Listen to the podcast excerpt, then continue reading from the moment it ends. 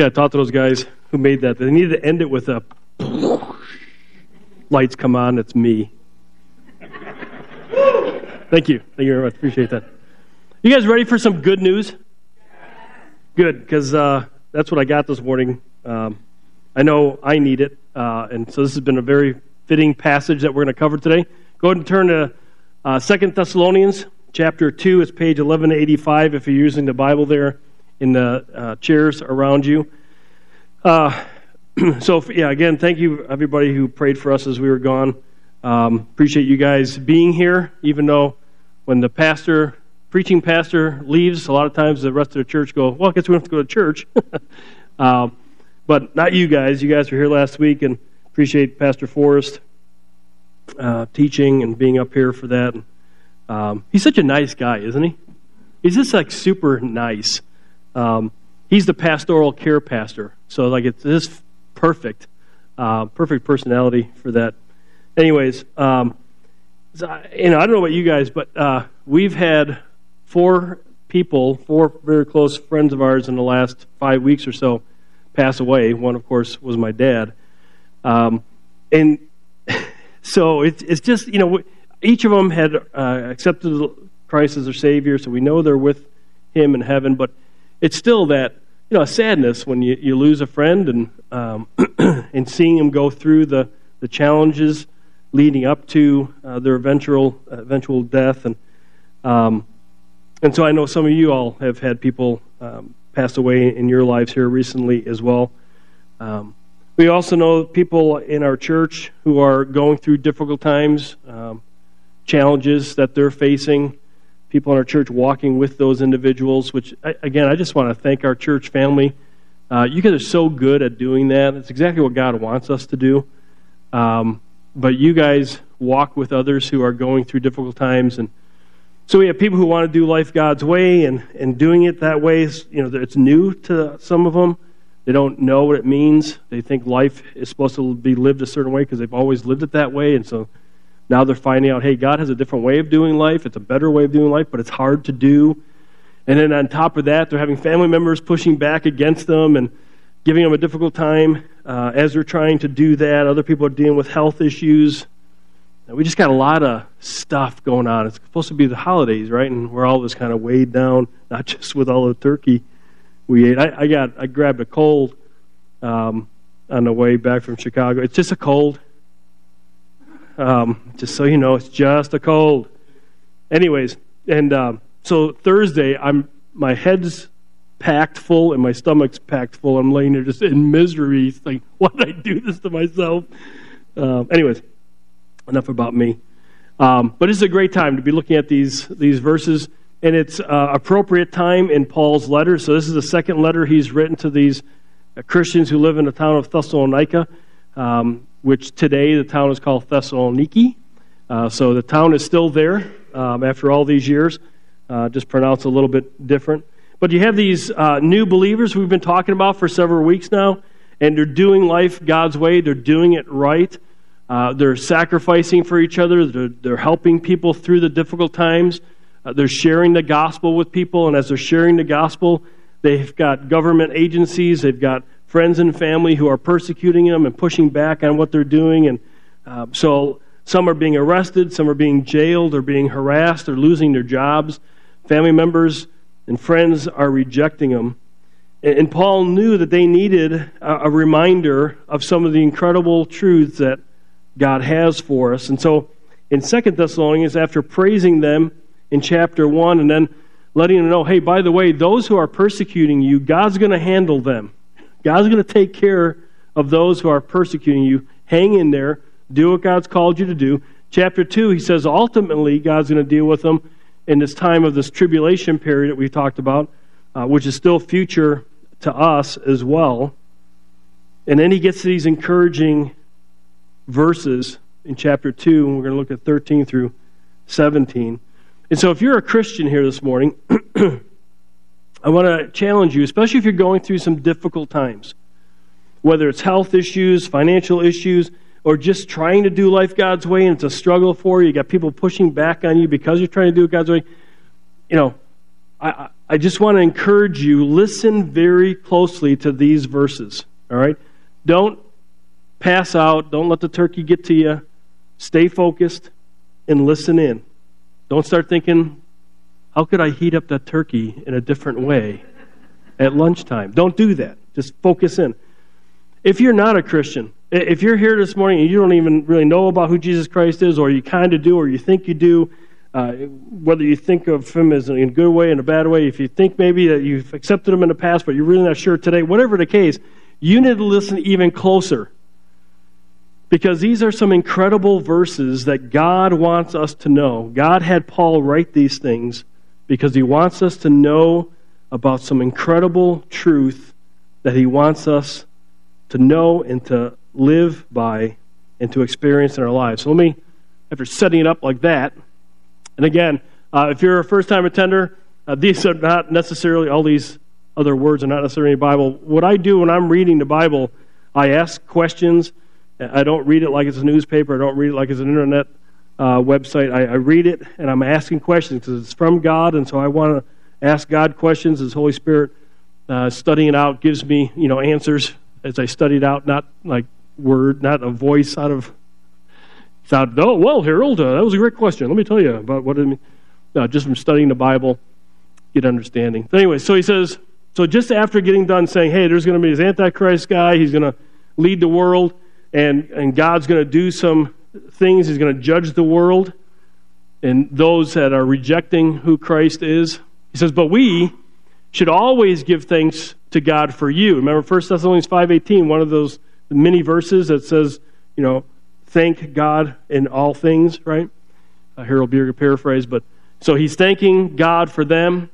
Brethren, beloved by the Lord. Why? Why are they beloved? Because God has chosen you from the beginning for salvation through sanctification. It's a big theological word that we'll break down for you. By the Spirit and faith in the truth. So it takes both. If you want to experience salvation that God offers, it takes two things, and that is God the Holy Spirit working in you through your faith in the truth that God gives us. It was for this, this sanctification, salvation, sanctification. He called you through our gospel that you may gain the glory of our Lord Jesus Christ. So then, brethren, stand firm and hold to the traditions which you were taught, whether by word of mouth or by letter from us. Now may our Lord Jesus Christ himself and God our Father, who has loved us and given us eternal comfort and good hope by grace, comfort and strengthen your hearts in every good work and word. So as you continue to do life God's way, as you get out there and work for Christ, in other words, live life God's way, and as you share who He is and what He's doing in your life and sharing the gospel with people, God will comfort and strengthen you. So, no matter what you're going through, the first thing is here that He says here is that if you've placed your faith in Christ, you are beloved by the Lord. Beloved. Now, we don't use that word. I know I don't, I don't walk up to Kim and say, Hello, beloved. She'd probably slap me because that's just, you know, we just don't talk that way. So, what, what does this word mean? It means, in the Greek, it means to have a warm regard for somebody or, or an interest in another. It means to cherish somebody, to have affection for. You ever thought that God would have affection for you, that he would cherish you. But he does. That's what the Bible tells us. No matter what you're going through, no matter the frustration that you're going through, God cherishes you. He has great affection for you. Why is, why is that important to know? Because He doesn't do anything in your life to hurt you. You might have struggles, you may have difficulties, you may have some things in your life that you don't really like to be going through, but that's not God allowing that into your life to hurt you. That's God allowing that into your life so that you will turn to Him and depend on Him. We, we, got, we have two kind of big lies that we've bought into, especially here in the United States. One lie is that we think, well, being um, being mature as a person means that you are independent of your parents. And all of us who have raised kids were like, yes, that's right. Kids, be independent. You know, be on your own. We got enough to support ourselves. And so we're, we're excited when our kids grow up and become adults and start doing the adulting things and, and they're on their own, independent of us. But when it comes to spiritual maturity, never in the Bible does it say that we are to become independent of God. We don't start making it on our own. Spiritual maturity is just the opposite it's total dependence on God. It's becoming more and more dependent on God. And so the things that we're dealing with in our lives, God allows there because He's saying, here's an area where you're not depending on me. So here's an opportunity. And so He gives us, and we get through that. It may take us some time, but we finally get through that. And then lo and behold, we're going along, all of a sudden, poof, something else comes into our life. What's that there for? Well, it's another area we're not depending on God. And so there's another opportunity for us to learn what it means to depend on God. Spiritual maturity is us fully depending on who God is. The second area that we've bought into a lie, and it's this. We believe, especially we who are in the United States, that life is supposed to be easy. That if life is not easy, something must be wrong. I'm telling you, that is not true. It's never been true. I know I'm trying to, this is supposed to be encouraging, but it's never been true. Ever since Adam and Eve sinned, life has been hard. This world is filled with sin and the effects of sin. Life is hard. We're not supposed to last forever on this earth. There's not going to be something that allows us to be here forever. We don't want to be here forever. This world is hard. There are health issues, there are financial issues, there are relationship issues.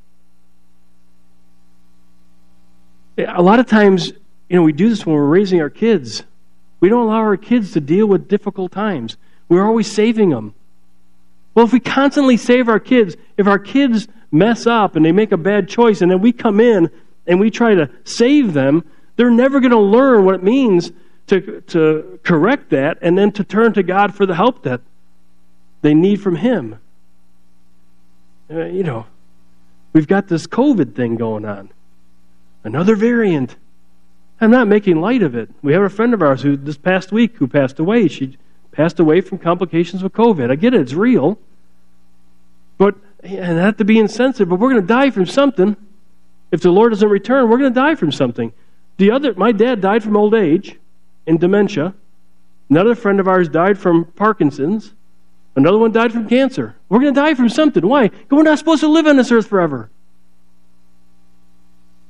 So God allows these things into our lives so we can turn to Him because He cherishes us. He's, he has affection for it. It's, it's more than just sacrificially loving us, which we're going to talk about next. It's, it's man, I like him. I care about him. He cherishes us because he's chosen us for salvation. That's the second thing. You were chosen to be saved by God. Now, I got to spend a little time on this because this freaks people out. Wait, are you saying that God chose me? I had no say in the matter? No, I'm not saying that. I am saying that we were chosen by God from the beginning. So, because that's what the Bible says, that before he ever created the world, he chose those that he would save. But then you also have it where it says man needs to exercise his free will. Man must choose God. We call it a paradox. And a paradox is two seemingly opposite truths that are both true. And this is one of them. I can't explain it. I'll be I, I hate to be able to say that, you know, but I can't explain it. Because I can't explain God fully. And none of us want to be able to explain God fully because if we did, we would be God and none of us are God. I mean, you guys are great, but you're not God. I'm not God. How does God reconcile that? I don't know. But God is infinitely powerful, He's infinitely knowledgeable. He, he can do anything. And so, in His heart and His mind, He understands how that comes together, and I'm okay with it, and I preach both of them.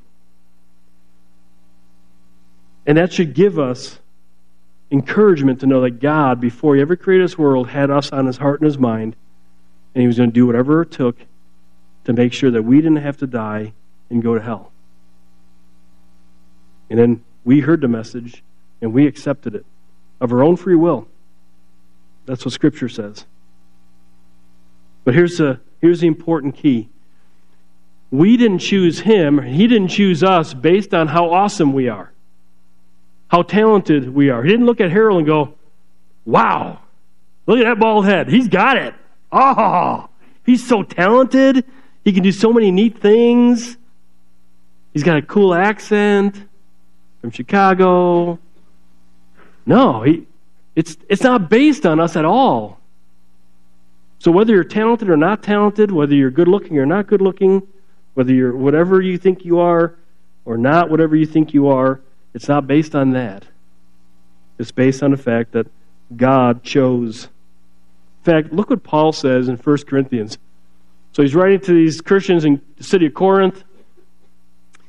and he says this For consider your calling, talking about salvation, brethren, that there were not many of many wise, or not many of you who were wise. So if you're sitting here this morning, you're like, well, I'm not very wise. Awesome. According to the flesh, not many mighty.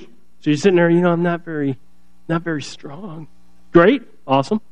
Not many noble, but God has chosen the foolish things of the world. So you're sitting there going, you know, I'm actually kind of a fool. Awesome. You know? To shame the wise. So he's, he's the world looks at Christians and say, You're foolish. We're the wise ones. We, there is no God.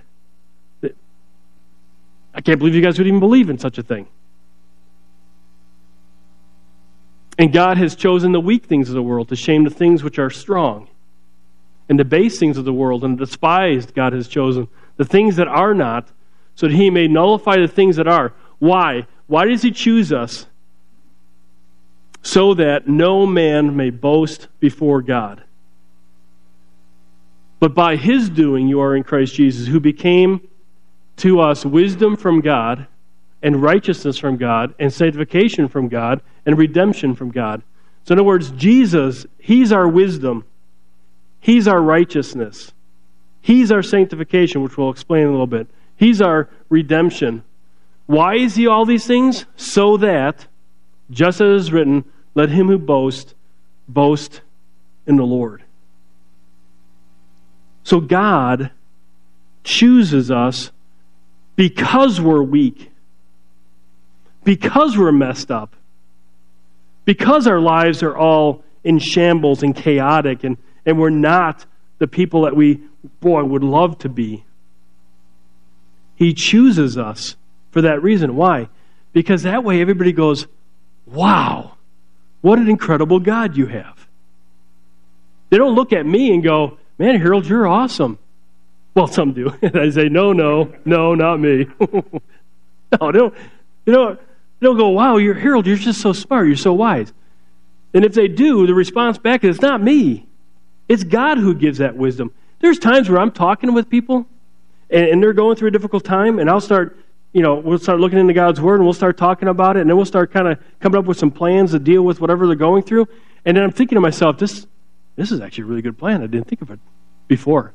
This is a great. What, That's God kind of working all that out. That's not me. I'm not that smart. I know it's hard to believe, but I'm not that smart. And so God chose you. If you've placed your faith in Christ, God chose you because of who you are and what you've gone through the difficult times you've had. Because he wants to then use that. We won't get into it now, but he wants to use that for his purposes, which is the next thing he's talking about here. So God saves us in our messed up lives, but he doesn't want us to stay there. We're not to keep on looking back on the past and remembering the past. Jesus died for all that. Now we're supposed to move on.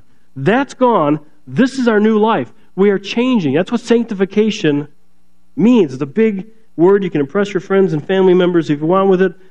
But we are chosen for salvation through sanctification. So this word has, this means to be set aside. It's dedication to the interests of the deity. So I had a 9 o'clock service do this. So when you say the word deity, you have to actually give it a little more deity because it's a theological word. So practice. One, two, three. Deity. Yeah, that, doesn't it feel even good when you do that? Yeah. Deity. So when you're talking to your friends, you know, yes, we're talking about God, who is our deity. Anyways, so we, we have this, or being set aside, dedicated. It means to be holy, set apart for God's use or purpose. Now, this word has two meanings. They're very similar, and it depends on the context of the passage. But one means a, one time sanctification. So, at the point that you place your faith in Christ, God forgives you of your sins, right? He places God, the Holy Spirit, in your life. And at that moment, you are sanctified eternally. You can't lose your salvation. You can't walk out of your salvation. If you're truly saved, you've truly placed your faith in Christ, you have now been eternally set aside for God's purposes. That means from the moment that you place your faith in Christ until you die and go to heaven, your whole life is to be dedicated to God and how He says to do life. Why? To glorify God, what we just got done reading. Not easy. And the, the more that we are unwilling to do it God's way, the bigger the battle is. But then the second part of this, and again, context would tell us what, which one it is. It's this ongoing process. So it's this one time thing, boom, I'm saved, I'm going to heaven, I've been sanctified for God's purposes. And then there's this whole, okay, I got to stop doing life my way and start doing it God's way. I need to put off the old way of doing life, as the Bible says, and put on a new way of doing life. And the more I do that, the more I become like Christ in that sense and look like Christ, think like Christ, the more I'm sanctified, the closer I become to being conformed to his image, as the Bible says. I think Paul's talking about the one time thing here. He's not talking so much about the, the process of sanctification. But once you've done that, now you are sanctified. And so, God, because you've chosen for Him to save you, now says to you, You're mine, which is a good thing. And now let's start doing life God's way. And when we fight Him on that, we're battling with Him. And He's going to eventually get His way because He's Father, we're child. He's a good Father. He's going to get His way. Philippians 1 6 says that He's going to complete the work in us. He's 100% committed to our spiritual maturity, even when we're not. And so he's going to do whatever it takes to move us along. He's not going to beat us. He's not going to manipulate us. He's not going to threaten us. He's a good God. He's a loving God. He doesn't do that. Oftentimes, it's just letting us sit in the consequences of our decision until we realize, yeah, I need to do it God's way. And it's better for us to do it now rather than go through the battle. I remember the times where I obeyed my dad and the times I didn't obey my dad. You know, I shouldn't have gone through the battle. He was he was right, and with God, He's always right. And us doing that good work doesn't add to our uh, you know ensure our salvation. It's just what we do because we are saved. What God wants us to do. So this sanctification is by the Holy Spirit and faith in the truth. So by the Holy Spirit, it's the work of the Holy Spirit God, the Holy Spirit, God the Father, God the Son, God the Holy Spirit. He comes in and He removes that sin. He indwells us. He adopts us into God's family. He guarantees our entrance into heaven. In fact, here's how Paul stated it in Titus, and we've talked about this verse quite a bit, but it's a great one to bring back. You should memorize this one. But, but when the kindness of God our Savior and His love for mankind appeared, which is talking about Jesus Christ, God the Son, He saved us, not us on, not on the basis of deeds which we have done in righteousness, not good deeds or religious deeds or whatever you think is good, but according to his mercy, by the washing of regeneration, which means giving spiritual life, and renewing, which means remodeling, you're tearing out the old and replacing it with new, by the Holy Spirit. Again, Holy Spirit does it. Whom he poured out upon us richly or infinitely. It doesn't matter how bad you are or bad you think you are. The Holy Spirit comes in through Jesus Christ our Savior, so being justified, declared not guilty by God, by His grace, we would be made heirs according to the hope of eternal life. We get heaven. Excuse me. So it's the work of the Holy Spirit. And then it's by faith in the truth, our willingness to humble ourselves and say, I can't do it. I can't save myself, which is awesome. It's good to know that we can't do it. And we humbly admit, that we are sinful, sinners, we're separated from God, and we need Him to save us. And the truth of that of that salvation is found in the gospel message. And I just I took this section out of my dad's uh, the message at my dad's funeral celebration. I don't like to use the word funeral. And so here's the gospel. And I shared this because we had family members from Norway watching who are not believers. We had people in the audience, family members, uh, and possibly some friends even who who didn't know Christ. And so my dad wanted me to share this information at his service, and he knew that I wouldn't be shy and I would do it. So I did. So here's point one God is infinitely holy and just. So if you're thinking, I'm going to share the gospel with someone, here it is. God is infinitely holy and just. He can't have sin in his presence. And he's just, means he has to judge sin. He's got to judge people who break the law. And we want a good judge, right? We talk about this all the time. We've seen what a bad judge can do. Just read the news, right? A guy has felony counts against him. He gets released on a $1,000 bail, and he goes out and he runs over people and kills more people. That man should never have been on the streets. What? Well, because a bad judge let him. We don't like bad judges. Course, unless it's us, you know. God is not a bad judge. God is a good judge, infinitely just. He will deal with those who break his laws. And all of us are in that position. From the moment we're born, we're born sinners, we commit sin. So we are sin filled. Our debt is against an infinite God, so therefore our debt is infinite. There's nothing you and I can do. There's no good work, no religious thing we can do enough to get rid of an infinite amount of sin against God. But God is also infinitely loving, merciful, and gracious. Loving, that word in the, in the Greek, in this case, means to, to look out for the best of somebody else no matter what it might cost us. In this case, it cost God the Son his life. God the Son becomes man, 100% God, 100% man. And he takes the punishment. He didn't commit any sin, but he takes our sin on him and dies on that death, uh, that death on that cross. Because he loves us. It cost him his life. Cost him for a moment separated from God the Father, which again, not really sure how that works because they're one. But He does that for us because He's infinitely merciful. And so, through believing that, believing that Jesus Christ did that for us and secured our forgiveness and secured our salvation, we don't receive, this is what mercy is, not receiving what we deserve. We don't receive an eternal sentence, death sentence in hell. That's wiped away because Jesus died that eternal death. Why? He's infinite, He's God. He can do that. He's infinitely gracious. So, through believing that Jesus did that for us, then we get what we don't deserve. We get eternity in heaven with Him. And that's what Paul means in the next statement to gain the glory of our Lord Jesus Christ. So, when Jesus died, He was in the grave, the tomb, the hole in the mountain, whatever you want to call it, for three days. So he's able to die for the sin of every person who had ever lived and will live on this earth. It took him three days, if I put it that way. So he dies, and then he rises from the dead. He's given a glorified body, and eventually, 40 days or so after that, he rises and goes to heaven. That's what we get to do because of what Christ did for us. So if Christ doesn't come back, we talked about this in 1 Thessalonians, if Christ doesn't come back until after we're dead, we're going to die from something.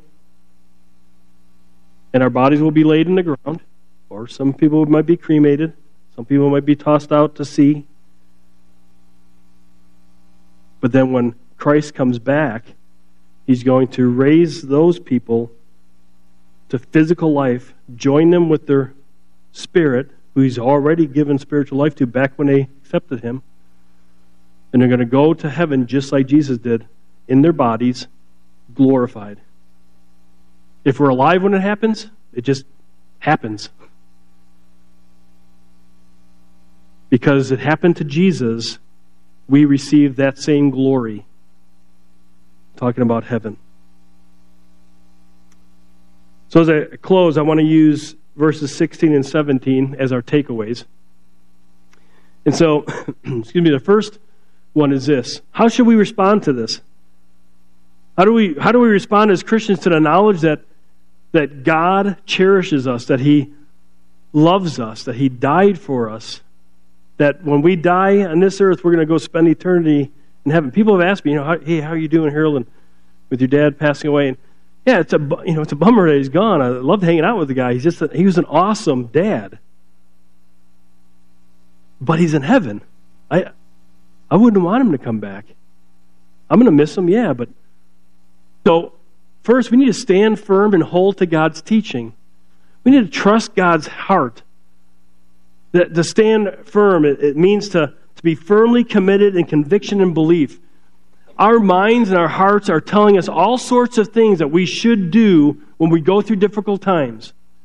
We need to shut that down because we don't know what we should do, how we should respond, and we should stand firm and, and hold to the traditions. Now, when he's talking about traditions here, he's talking about what Paul and Peter and those who wrote the Bible is talking about. He's not talking about those who started religions, even Christian religions, where they added their thoughts and their ideas no, it's what the Bible teaches. And so we hold on to that. We wipe, we push away what we're thinking and how we think we should do it and say, no, I want to do it that way. I really do.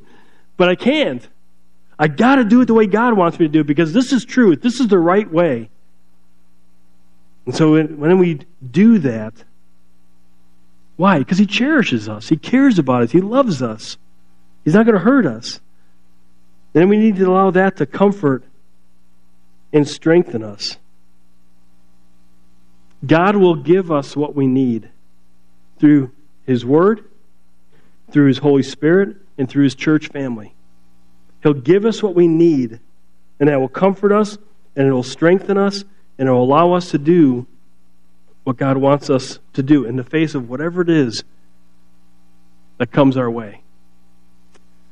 As the band comes up, excuse me, as the the band comes up, I just want to say one more thing. It's not up on the screen.